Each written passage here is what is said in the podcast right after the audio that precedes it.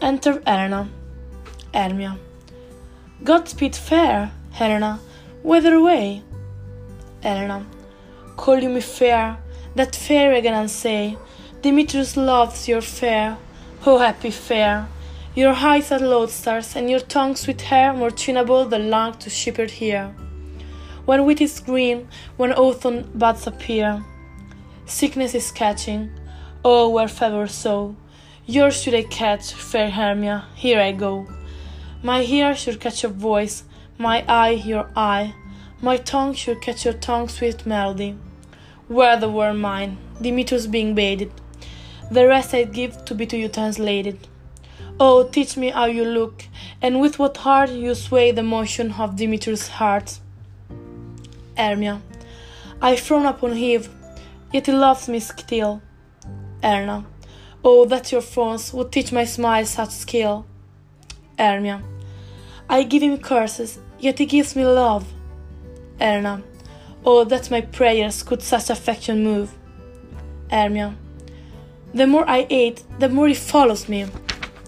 Elena. The more I loved, the more he hated me. Hermia. His folly, Elena, is not full of mine. Elena. None but your beauty. Would the fall were mine.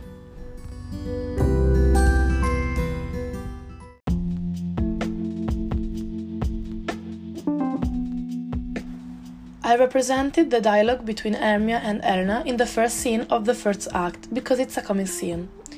Elena is in love with Demetrius and envies the beauty of Hermia, the girl that Demetrius loves. It's funny because we can see a beloved girl who doesn't return the love of Demetrius and a girl in love with him who isn't loved back.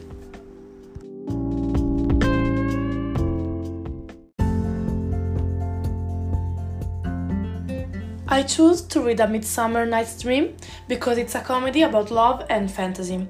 It has a happy ending and the plot is easy to follow despite being divided into three parts. There are several funny parts that lighten the plot of the play and make it more interesting. I didn't expect it, but I enjoyed reading this Shakespeare play because it was a new experience, since I've never read books of this genre, and I was interested and intrigued by the plot of the comedy.